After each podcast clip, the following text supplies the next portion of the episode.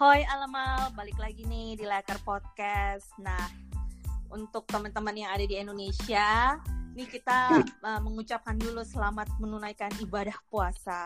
Semoga puasa di masa-masa sulit ini uh, makin barokah dan uh, jangan lupa doanya supaya pandemiknya cepat berakhir. Amin. Amin. Nah, uh, di episode kali ini kebetulan masih uh, gua sama Tias nih yang lagi ada di Munchen. Hello guys, what's up? Baik-baik saja loh gue nyaut. Loh, ngerti Nah, satu lagi nih kita punya undangan tamu kehormatan yaitu Tamu adalah kehormatan. yaitu adalah Bang Nael. Halo, halo, halo, Bang. Presenting Bang Nael. Nah, Bang Nael ini adalah salah satu uh, Indonesia uh, Indonesians, orang Indonesia yang lagi uh, doctoral study, studi doktoral di uh, Maastricht PhD. University. Ya, PhD di Maastricht University. Nah, Bang, gue tuh sebenarnya dari dulu tuh nggak tahu tuh jurusan lu sebenarnya apa. Boleh cerita nggak Bang jurusan lu apa? yang, pasti jurusannya bukan jurusan governor ya, jurusan tantrum ya. Ya, jadi gue tuh ngambil eh, PhD di bidang psikologi forensik. Luar biasa. Psikologi forensik. Nah, itu biasanya hubungannya sama ngapain, Bang? Jadi psikologi forensik itu singkatnya terapan psikologi di bidang penegakan hukum. Nah, topik gue ini tentang bagaimana kita wa- wawancara forensik, terutama kita mendapatkan keterangan dari yang namanya saksi korban. Kan ada misalnya nih, Oh. ada eh, seorang taruhlah let's say remaja Ah. dia bilang bahwa dia di abuse Iya, diperkosa iya, sama gurunya iya. atau sama siapa lah orang Iya. terus kemudian kan datang nih kantor polisi tuh Iya. lalu kemudian oke polisi berusaha untuk tangani dipanggil eh dia dapatlah si eh, yang diduga atau tersangkanya iya. lalu ketika protesnya tersangka bilang demi Allah saya ngapain melakukan ini Iya, saya nggak iya, begitu gitu iya, kan iya. tapi kan si anak itu enggak kamu lakukan Iya. kayak begitulah Nah, Eh, dia topik gue tentang bagaimana mendapatkan statement yang akurat dari ah. eh, para saksi atau dari korban. Oke, berarti bukan profiling penjahat dong ya. Gue pikir tuh profiling penjahat, macam-macam kriminal mind Ya gitu. itu salah satu topiknya di bidang psikologi forensik, tapi Ah, eh, oke. kalau topik itu nggak ke arah situ. Lebih ke korban ya.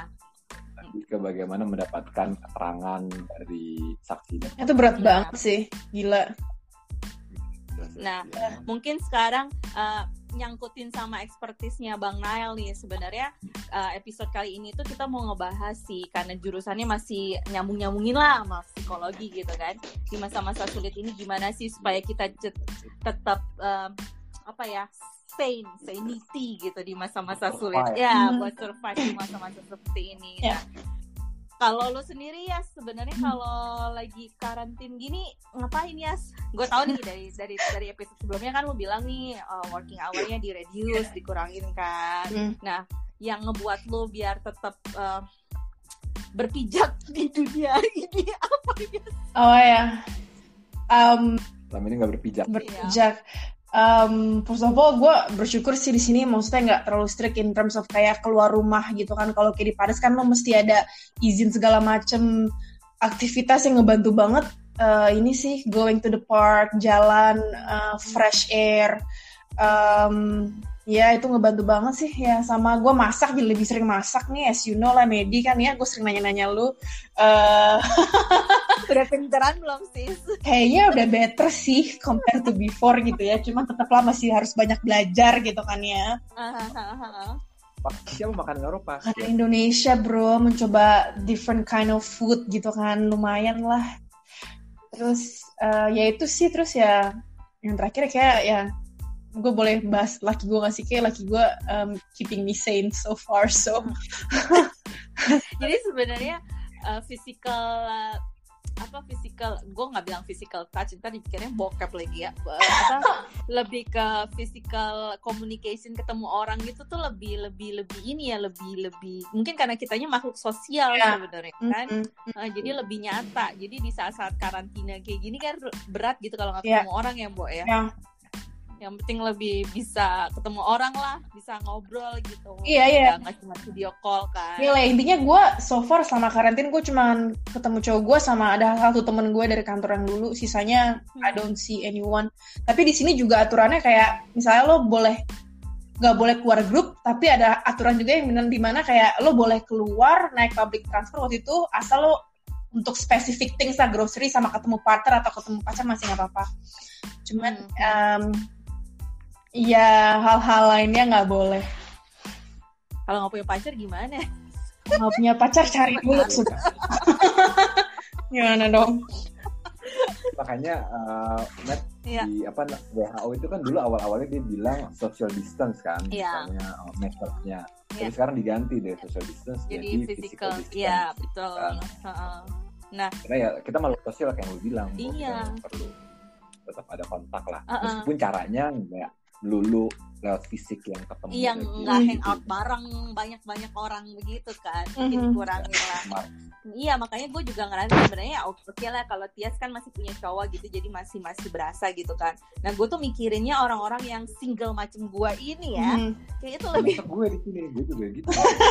oh ya istrinya soalnya jauh ya Wow, nah itu juga kan. Nah, makanya tuh kayak berasa banget gitu kalau nggak ketemu orang tuh kayaknya oh iya nih beneran dan video call pun juga sebenarnya ngebantu, Hmm. cuman at the end lu bener-bener lebih suka kalau ketemu orang langsung, Beda sih. reaksinya segala macam ya beda kan Mhm. gitu. Hmm. Kalau lu gimana Bang di sana Bang di Mastri? ya itulah jadi uh, ya mungkin backgroundnya dulu kan mungkin ada yang udah udah yang udah kenal gue udah tahu bahwa gue udah berkeluarga gue udah punya dua anak Iya, gitu ya. Nah, terus gue ini sekarang lagi bisa dibilang di tahun-tahun tahun terakhir gue Iya, iya, iya. jadi uh, kalau dari beasiswanya ini ha- ha- habisnya bulan Desember Iya. uh, tahun ini Aha. kan. Uh, jadi uh, karena tahun terakhir dia fokusnya kalau PhD itu lu kita kudu banyak nulis nulis nulis artikel buat publikasi jurnal Iya, gitu. iya, iya. Nah, jadi itu sih uh, yang jadi apa namanya concern waktu itu uh, adalah gimana nih gue bisa tetap produktif Yes. meskipun uh, situasi apa karantina begini. Betul, gitu. betul, betul. Ya itu tuh yang untungnya, nah ini ini mena- kalau gue ngeliat, Hmm. ya gue sih jadi gini gue tuh orangnya selama ini kalau memisahkan antara kerja dan rumah, Iya. kantor dan rumah. Iya. Jadi gue tuh selalu kerja, nulis, Mhm. ngapain segala macam tuh di kampus Hmm. dan uh, gue morning person jadi gue misalnya berangkat dari rumah jam 8 jam 9 Iya. gitu ya kan dekat nuh apa naik sepeda nggak Iya, kampus. betul. Terus gue kerja nah gue jam 5 gue udah pulang nah sampai di rumah Ah, gue masih nggak apa uh, berhubungan sama pekerjaan dikit banget Iya. kalau besok Iya. ada meeting atau harus kasih sesuatu ke uh, profesor gue baru gue kerja jadi selama di Iya. rumah enggak Jadi sekarang kayak kecampur kan. Semua apa-apa di rumah. Iya. Ya semua apa awal-awal lumayan sa- berasa berat Mhm. Mhm. Nah, sikonnya lah jadi ya. banyak hal kayaknya masih banyak beresin tapi kayak begini gitu lah kira-kira nah untungnya kan apa namanya profesor gue itu sangat Hmm. suportif dan juga Hmm. kampus juga jadi tiap hari tuh kita dapat semacam update update update hari ini update besok jadi tiap hari ada lah update, update. Terus kalau ini di update itu oke bahwa ini Yes, suatu betul, hal yang ha. bisa dikatakan uh, kejadian yang tidak bisa tidak kita uh, duga sebelumnya terjadi sehingga saat ini kita Aha, nggak usah aha. ter- apa istilahnya ya udah uh, yeah. jalanin dan nggak usah terlalu kejam sama diri lo kan kejam sama diri lo dalam arti Ya, lu ya, me- ya. me- menuntut bahwa lu harus bisa sama produktif atau sama efektif seperti sebelumnya kan Iya, profesor iya. gue tuh Iya sebenarnya sih. menekankan oke pokoknya sekarang Heeh, kamu uh, healthy is a priority Uh, gitu lah uh. kira-kira. jadi heeh, heeh. sehat usah ini ya kayak gitu Iya sih. apa kita Gue sih kita Sorry ya. oke Gue sih It's ngerasanya kayaknya eh, orang-orang bukannya mengecilkan orang Indonesia nih balik lagi. Cuman gue ngerasanya itu orang-orang di sini tuh lebih percaya dan lebih ngasih lu space sebenarnya untuk oke kita eh, kita ngerti kok dengan situasi kondisi ini dan nggak maksa Iya. lo dan oke kita cari solusinya gimana. Menurut gue sih gitu ya. Karena gue juga baru ngomong nih sama teman-teman gue di Indo gitu. Dia ngerasa kayak work from home itu susah buat mereka karena Indonesia satu kayak infrastrukturnya belum bagus. Jadi internet koneksi naik turun kan? Betul. Terus belum tentu nanti uh, timnya bisa di reach itu sih susahnya. Jadi kadang-kadang tuh kita kayak ada masalah trust issue sendiri juga. Kalau di sini tuh kayaknya orang-orang itu semua percaya gitu kalau lu tuh mampu lu tuh bisa. Kita tinggal encourage lu. Sebenarnya uh, kalau gue mikir sendiri tuh kadang uh, resikonya kita di karantina gitu kan kayaknya jadi banyak mikir nggak sih? Hmm. nah jadi overthink sendiri. Jadi apa-apa kita mikirin gitu. Kita kita jadi jadi overthink. Apa-apa kita jadi semua lebih pikirin. Jadi nanti bawaannya malah iya jadi kita malah mikirnya tuh kayak stres sendiri gitu loh bang. Nah sebenarnya tuh gue pengen nanya gitu yang membedakan nih eh, kalau kapan kita maksudnya gue sendiri sih tuh biasa gue nggak tahu gitu kapan mesti misalnya ini gue cuman sekedar eh, khawatir aja anxious atau oh iya nih gue gua gue stres nih atau gue depres sebenarnya sih depres Hmm. yang gue nggak tahu sama sekali karena menurut gue tuh kata-katanya tuh kayak udah dalam banget kelam Iya, iya. udah kelam gitu Very strong jadi word. yes uh, jadi gue nggak bisa banget. ngebedain dan for um, maksudnya gue juga ngerasanya so far sih syukur gue belum pernah ngerasain uh, depres gitu sampai gimana ya cuman gimana sih eh, apa yang membedakan tiga itu sih bang Oh, yang pertama tadi eh, lu lu bener bahwa di di kita ini Iya. kan ada semacam Mhm. 19 pergaulan kita suka pakai kata stres, eh, depresi, atau kecemasan sebagainya. Pertama stres dulu nih. Nah stres itu kan konotasinya negatif nih ya. Kalau menurut gue dipahami oleh orang-orang sih. Ah, tuh Iya. orang dia lagi stres tuh. Heeh, atau kayaknya gampang banget juga, gitu ngomongin gue stres Eh, masa gitu. gue kayaknya stres deh dan dan sesuatu hal yang negatif betul betul kayak gitu. Jadi emang Iya. kalau sendiri stres itu sendiri ibaratnya ketika sumber daya eh, resource yang lu punya gitu. Resource itu bisa misalnya dari internal lu kan punya semacam kelebihan atau potensi skill segala macem. Eh, termasuk juga eh, resource dari luar ya? misalnya Iya. dukungan sosial lu, lu punya Uh-uh. pacar kayak Tias atau lu punya apa namanya teman apa friend atau apa pun gitu itu kan dukungan sosial itu ketika misalnya eh, resource yang lu punya yang ada Hmm. sekarang itu kayak kurang atau belum cukup untuk menghadapi situasi yang terjadi kira-kira. Nah pada itu efeknya lu jadi stres kira-kira. Nah jadi ibaratnya ini ini ada beban tapi kayak kita kayak kita main siso gitu loh kan kira-kira ada beban tapi eh, karena ah, resource lu ah. nggak nggak nggak ada atau lagi kurang sehingga lu nggak Iya. bisa eh, balance gitu lah kira-kira. Nah, sehingga Hmm. itu, itu jadi stres. gitu lah kira-kira. Tapi yang harus jadi catatan, bahwa stres itu nggak selalu negatif. gitu lah kira-kira. Iya. Hmm. Yang yang ya kita nggak bisa ngilangin stres, tapi yang penting adalah gimana kita bisa ngelola stres itu. Hmm, hmm. Karena kalau Iya. stres itu jadi itu Iya, ada kayak iya. obat, Itu obat, yang eh, orang-orang optimum bilang levelnya burnout, lah gitu. Kalau gitu lu nggak sih, over- Bang? Ada beda. Ah. Kalau burnout itu jadi dia tuh udah udah bener-bener Ah, gosong ah. karena udah udah, Iya. udah uh, over exhausted gitu karena mungkin dia udah udah terlalu uh, ngegas dalam bekerja dan sebagainya. gitu ya. Nah tapi kalau tadi uh, stres itu bisa yang gue Iya. bilang ada batas optimum yang kita harus pertahankan kelola karena kalau over stress kita kan jadi nggak bisa ngapa-ngapain. Terlalu santai ya berarti jadi pemalas. dia sama sekali nggak stres Ah, itu juga yang ada ya udah diem aja di rumah tidur santai ya udah bisa Iya, kalau gue iya. nggak ya, sama Hmm. sekali gue ini kan gue tahu nih gue ada ada tuntutan gue harus paper gue harus defense apa segala Hmm, macam hmm. kan bikin stres terus ya kan eh tapi resource lagi jauh tapi di sini gue punya best friend dan sebagainya lah gitu ya Hmm. sama sekali ya udah gue Hmm, tidur aja gue makan gue jalan-jalan aja ke Iya. Jerman neng- nengokin Tias atau apa segala macam itu kan juga Hmm. efeknya ke produktivitas jadi kurang tapi kalau gue Iya. aku sangat apa ya, overwhelmed karena itu itu juga jadi Aha. produktivitas kurang sehingga yang kalau ngomongin stres tuh, Mhm. kita harus Nah, maintain kapan sehingga orang menjurus menjadi bisa depres dihilangkan, sebenarnya? sehingga dia ada ya kira-kira moderat lah gitu loh ya itu dulu deh kalau Ah, Mhm. ah.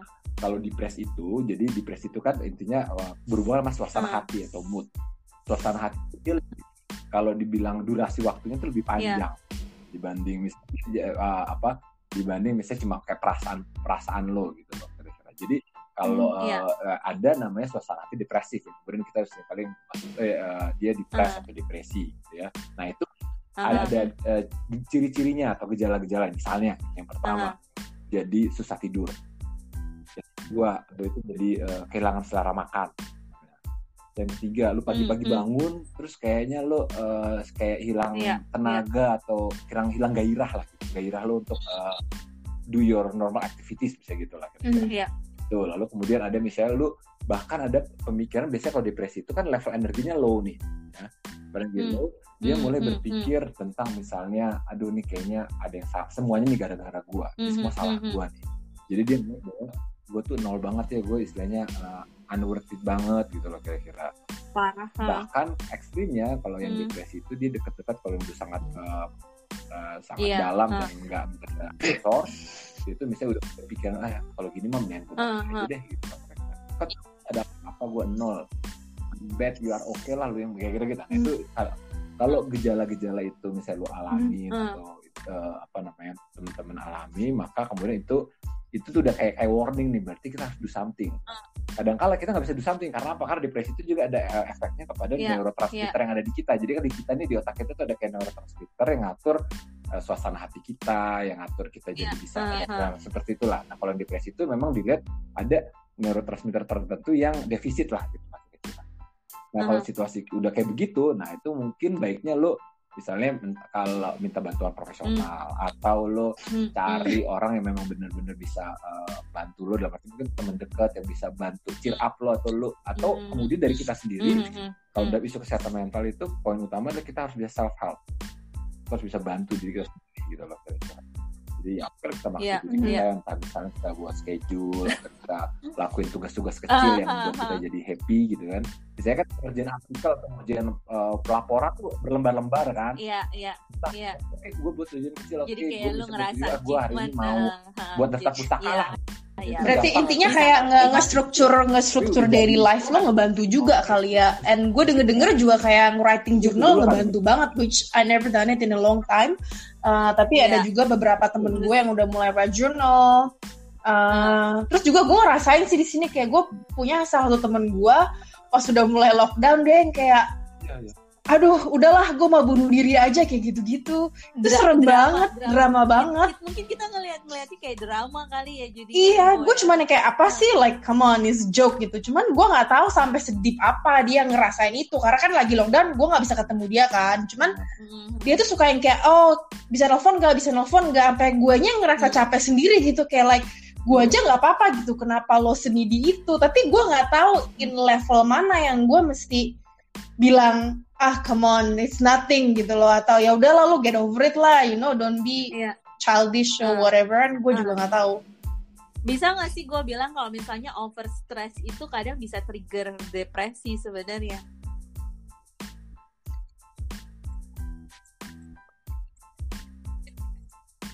Iya, bi- eh, bisa sih bisa. Cuma gini maksudnya Hmm. depresi itu nggak kemudian iya benar. otomatis Ah. langsung gara-gara koro eh, apa misalnya karantina covid langsung dia jadi depresi. Biasanya ada kan tiap individu beda-beda. Biasanya ada individu tertentu yang memang sebelum ada karantina ini, Iya, sebelum ada iya, COVID iya. ini, Jadi dia it's pun juga trigger back ada depresinya suatu, gitu ya. Masalah atau isu Heeh. psikologis tertentu. Nah, di gara-gara covid Mhm. itu jadi ya, Iya. jadi- jadi ibaratnya bayang ah, kayak ini jerami keringnya udah Uh-huh. ada nih. Kalau gambar- misalnya gitu kan kan tadi lu bilang kalau misalnya Jadi, ada jadi uh, orang depresi itu kadang ada uh, transmitternya iya. yang uh, defisit gitu ya. Jadi dia sendiri mungkin nggak ngerasa di kalau dirinya depresi sebenarnya kan kadang-kadang. Nah bisa nggak sih orang-orang ya sekitarnya lah yang yang mungkin dengan adanya lu ngomong kayak gini gitu ciri-ciri orang depresi gitu ya bang ya.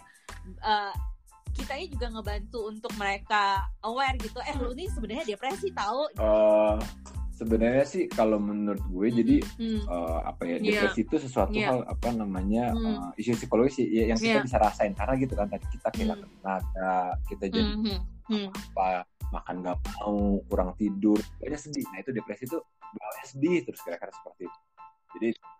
Itu itu, itu kita Hmm. kenalin nah menurut gue sih kalau dalam situasi begini ketika misalnya ada lo tahu ada teman lo yang seperti Mhm. itu berarti Iya, ka- iya. kalau memang ya mau nggak mau kita harus lebih kasih uh, perhatian Hmm.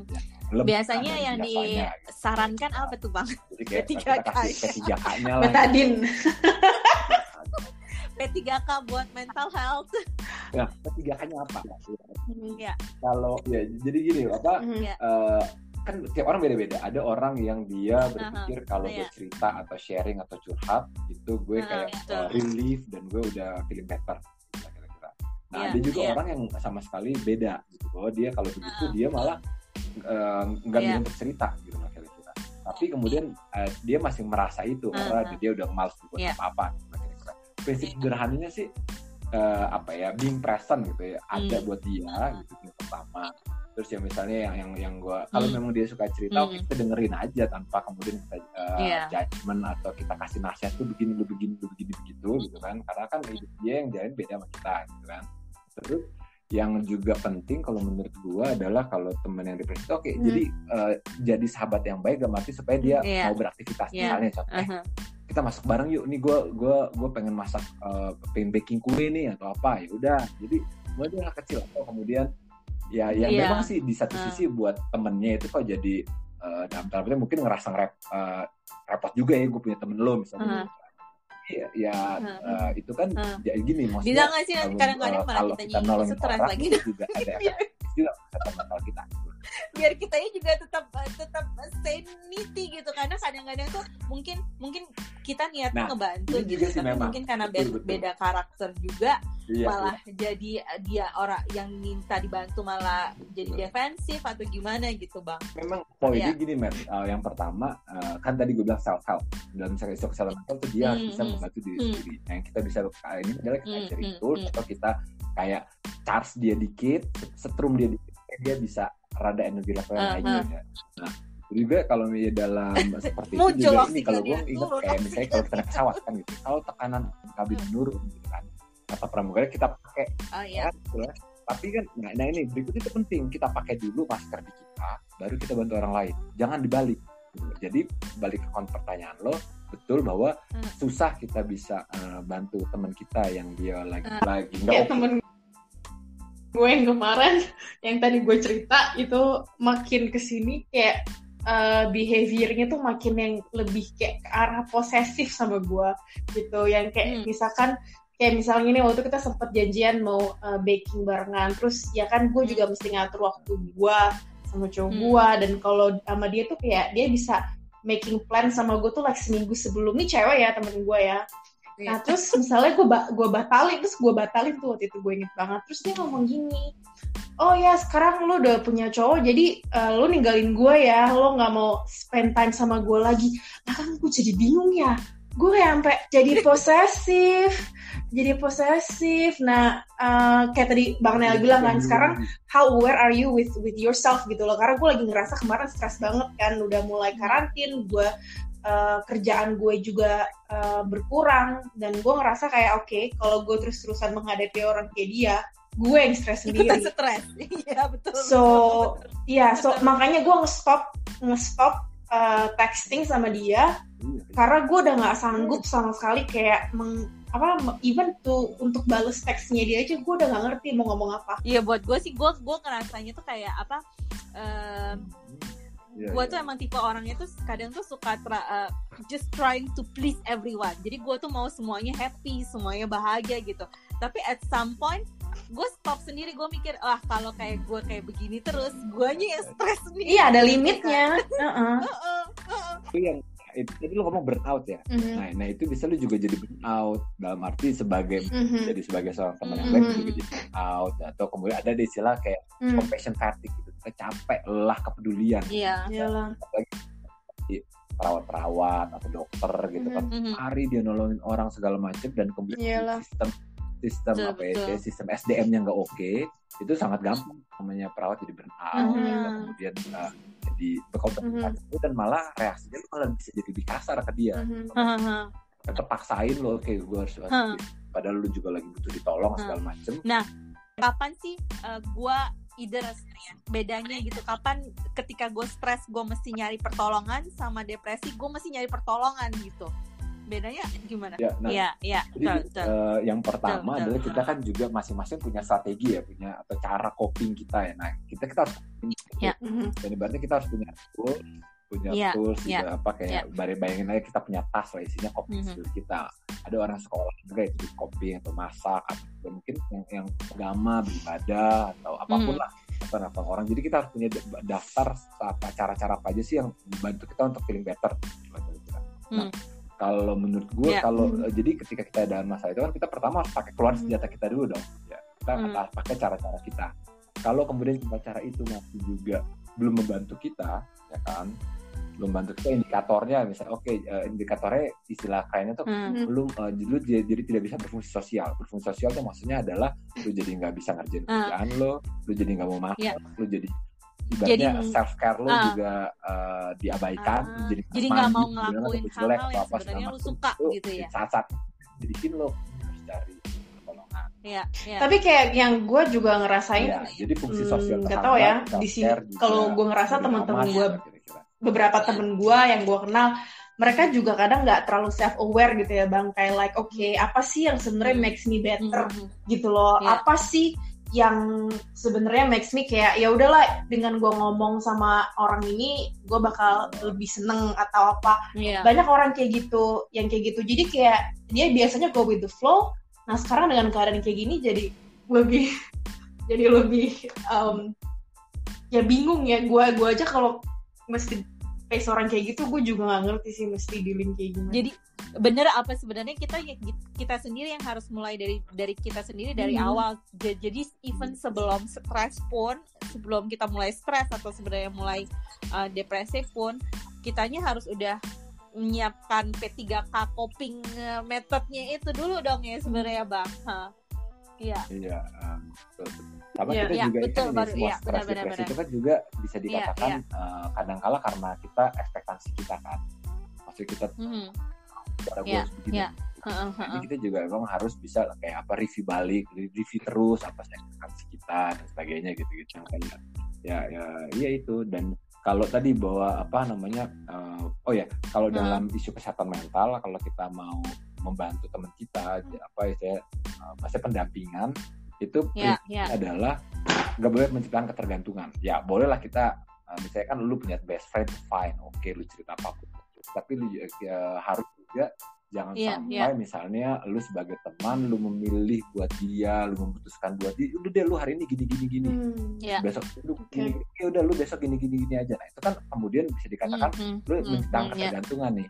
Jadi akan balik lagi ke lo terus minta uh, what should I do now dan sebagainya kan. Lo Ah, keduanya oke. yang harus lebih aktif dia dibanding lo. Kalau dalam pendampingan isu kesehatan mental dia yang harus lebih aktif dibanding kita. Jadi salah. uh, ini kan kan Hmm. Iya, gini, ini bayangan iya. ini lu bukan jadi kayak misalnya Hmm. volunteer Hmm. di di masa perang atau Hmm, lagi hmm. volunteer bencana orang jadi nggak bisa ngapain lu jadi orang rescuer gitu ya apa namanya Iya. uh, first responder gitu kan. Tapi kalau ini kan ini isu Hmm, kesehatan hmm. mental sesuatu hal yang bisa dikatakan konstan nih terus terusan ya. Soalnya kadang tuh kita emang punya punya pemikiran sendiri, oh kita mesti Jadi, reach out nih sama orang dan ini nih reaktif gitu kan dan kadang-kadang. Berarti emang harus dari si eh kor nggak, gue nggak bilang korban sih, Iya, yang iya, iya. depresi duluan, iya, yang ya dari teman kita itu Heeh, ya. itu oke ketika misalnya gini kan berarti ini nih gue udah dia udah di pinggir jurang nih Kan kita Iya. nggak bisa uh, jadi kita harus lebih aktif kita harus lebih gas kalau dia jurang daripada dia eh, eh, apa namanya terjun gitu lah atau kayak gini misalnya kalau Ah, dia ini gue mau bunuh diri segala macam nah itu jadi kalau Iya, dia, dia udah Tapi kadang-kadang bunuh cewek juga itu banyak harus juga yang bikin drama gitu ya. minta mau Jadi harus- bunuh diri nih gitu. Nah, iya kan. Nah, itu kan kita kita bisa lihat Ah, polanya oke. gimana. Apakah ini baru baru pertama kali atau sering lalu kemudian kadang-kala ada isinya uh, letalitynya gimana gitu ya. Oke, Iya. dia ya misalnya kita tahu dia punya senjata dan dia apa dia punya aksesnya itu kan dibanding mungkin dia di rumah gue ada gunting ya mau lo kayak Hmm, kayak iya, iya. mati kasarnya begitu gitu kan ya, itu kan berarti emang Iya, gue tuh kadang-kadang takut ada yang ini sebenarnya kayak attention benar gitu tipis kan. banget gitu. Ini Nah, sebenarnya orangnya beneran berarti kan uh, butuh bantuan apa uh, seek for attention gitu sebenarnya. harus Ah. harus perhatian Matt pokoknya intinya Iya. Iya deh. Pak. tapi jangan Nah, terlalu. Sebenarnya, nah, gue sempat dengar nih bang dari dari em, dari dari Instagramnya PPI gitu kalau sebenarnya ada ada eh, para para mahasiswa psikologi ini menawarkan bantuan nih untuk mental health. Iya, iya. Jadi, nah ini, itu juga jadi ini. Jadi maksudnya Iya. kan kita uh, Hmm, hmm. melihat bahwa misalnya mahasiswa, terutama Iya. misalnya teman-teman bachelor atau master gitu ya, Iya, apalagi dia biasa sendiri, jauh dari orang tua, dia juga lagi dalam Iya. Iya. ya proses berkembang lah gitu ya. Tiba-tiba begini kan juga nggak semuanya bisa hadapi gitu ya. Iya. Kayak betul betul. mungkin butuh nggak juga semuanya bisa langsung gampang akses eh telepon lu telepon temennya segala macem jadi kemudian kita pikir oh ya karena ini memang udah udah terjadi Uh, gitu uh. dapat eh, teman bachelor atau master gue rasa PhD juga ada yang kemudian ya ini kan siapa pun lah gitu ya Oke, Eh, kira-kira bisa reach out-nya ke mana menawarkan tuh bang ya. sebenarnya ke siapa? Nah itu itu Ya. eh, nanti jadi udah ada flyernya tuh. Ya. Eh, gue lupa apa namanya. Ada lah ada nomor kontaknya. Mhm. Jadi kalau nggak salah lu eh, terhubung ke Google Form nanti lu tinggal. Hmm. eh, Ah, Oke, apa berarti namanya, itu di post gitu, di telepon IG-nya. PPI Belanda dong yang, ya. Pengurus PPI yang akan follow Iya, up. betul betul ya. Gue juga sempat lihat sih di Kayaknya ada PPI deh. Kalau di PPI Oke, Mastri jadi juga kalau eh, misalnya emang, ketuanya juga posting. Tapi ini khusus untuk mahasiswa yang ada di Belanda dong jadinya sebenarnya. Ah, prioritasnya mahasiswa sih. Prioritasnya Iya, mahasiswa. iya. Luar biasa bang. Kalau alumni mahasiswa Belanda kan bisa kegiatan Misalnya saya udah stres gitu banget ya. nih. Tetap kan bisa stres bang. Iya, iya. Nah, itu, itu, itu, itu. tadi gue Mhm. mau nekanin juga eh, stres itu. Jadi So biar normal biasa. Normal nih berarti nih. Stres Oke. wajar poin pertama. Jadi juga berpikir, aduh gila gue nih kayaknya udah udah Iya. maaf ya. Karena poinnya gitu, eh, apa, reaksi lo itu reaksi yang wajar menghadapi situasi yang tidak Iya, wajar. iya. Yang wajar, Well, yang yang stres Iya, tidak wajar itu si pandemi si corona itu bukan Iya. bukan tanya gitu. Iya. sebenarnya. Iya sih. Ini begitu itu dulu kayak lu nggak merasa oh iya ini gue gue sakitnya apa gue gitu gitulah Mhm. sambil lu pastiin lu mm, eh, ya semangat nggak usah gede-gede tapi biasanya misalnya lu ah, tapi lu di Hmm. rumah lu Nah satu jam sebelnya sih gue udah ngeliatnya tuh ngerasa kayak sekarang tuh gue tepat. karena gue nggak bisa Udah- udah- seproduktif udah bantu seperti kalau kayak gue di kantor gue tuh jadi ngerasa kayak oke lah gue kerja lagi nih gue kerja lagi sampai Iya. kadang-kadang tuh suka lupa waktu gitu Iya. Heeh. memang memang memang memang bener-bener Iya, iya, iya. Nah, ini, ini, ini beda loh kalau dengar cerita misalnya yang di Jakarta, Iya. uh, keluarga di Betul, Indonesia, ha-ha. termasuk istri gue, sih gue, aduh dia malah jadi tambah stres karena banyak banget Zoom meeting lah. Iya. iya iya Dipikirkan uh, tiap orang ada di rumah, jadi harus bisa, istilahnya kalau betul available. betul betul apalagi kalau ada anak kecil Lagi kan misalnya kalau ada yang udah berkeluarga atau apa, kita juga harus jadi lebih intens ngurusin apa yang sekolah. Mhm.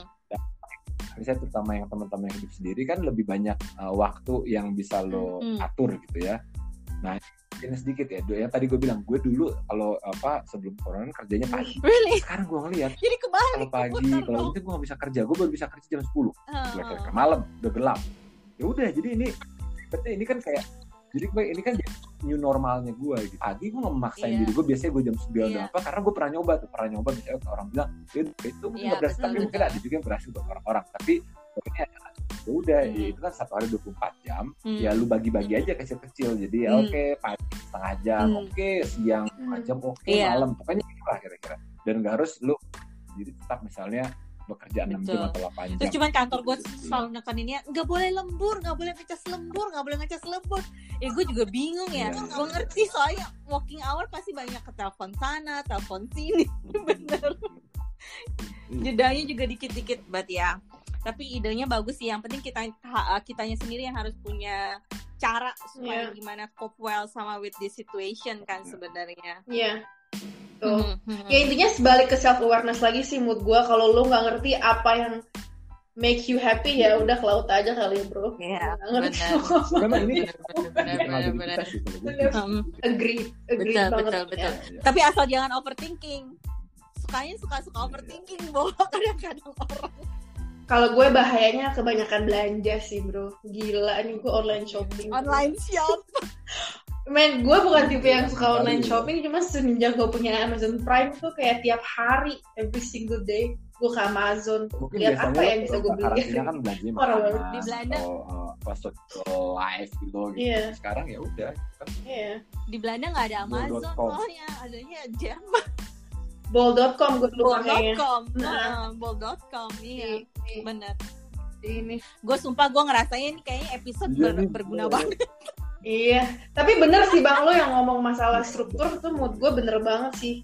Eh, karena kalau enggak lo berasa kayak ya udah lo di dunia lain kalau kalau lo nggak pakai struktur.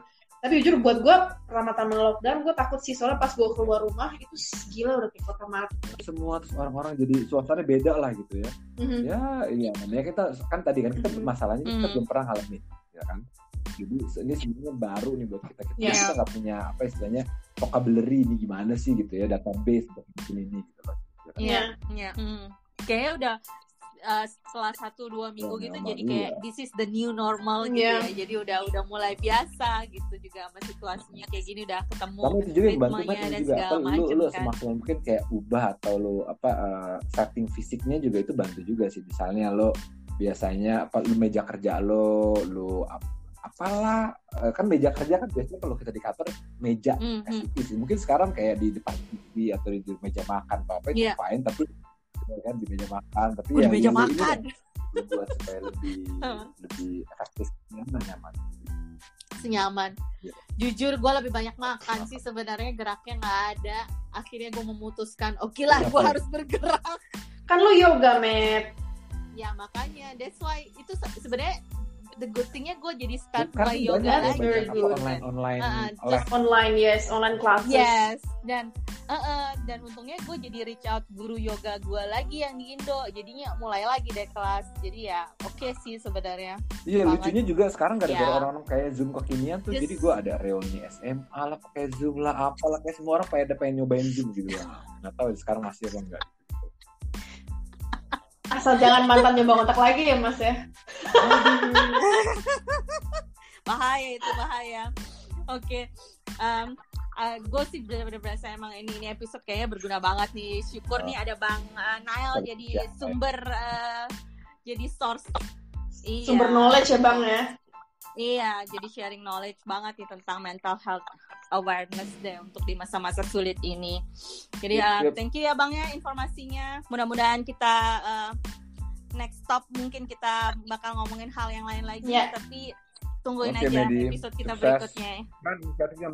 bye Dudui, dudui. Thank you guys. Stay safe. Stay safe and stay healthy. Yes. Bye. Bye. Good.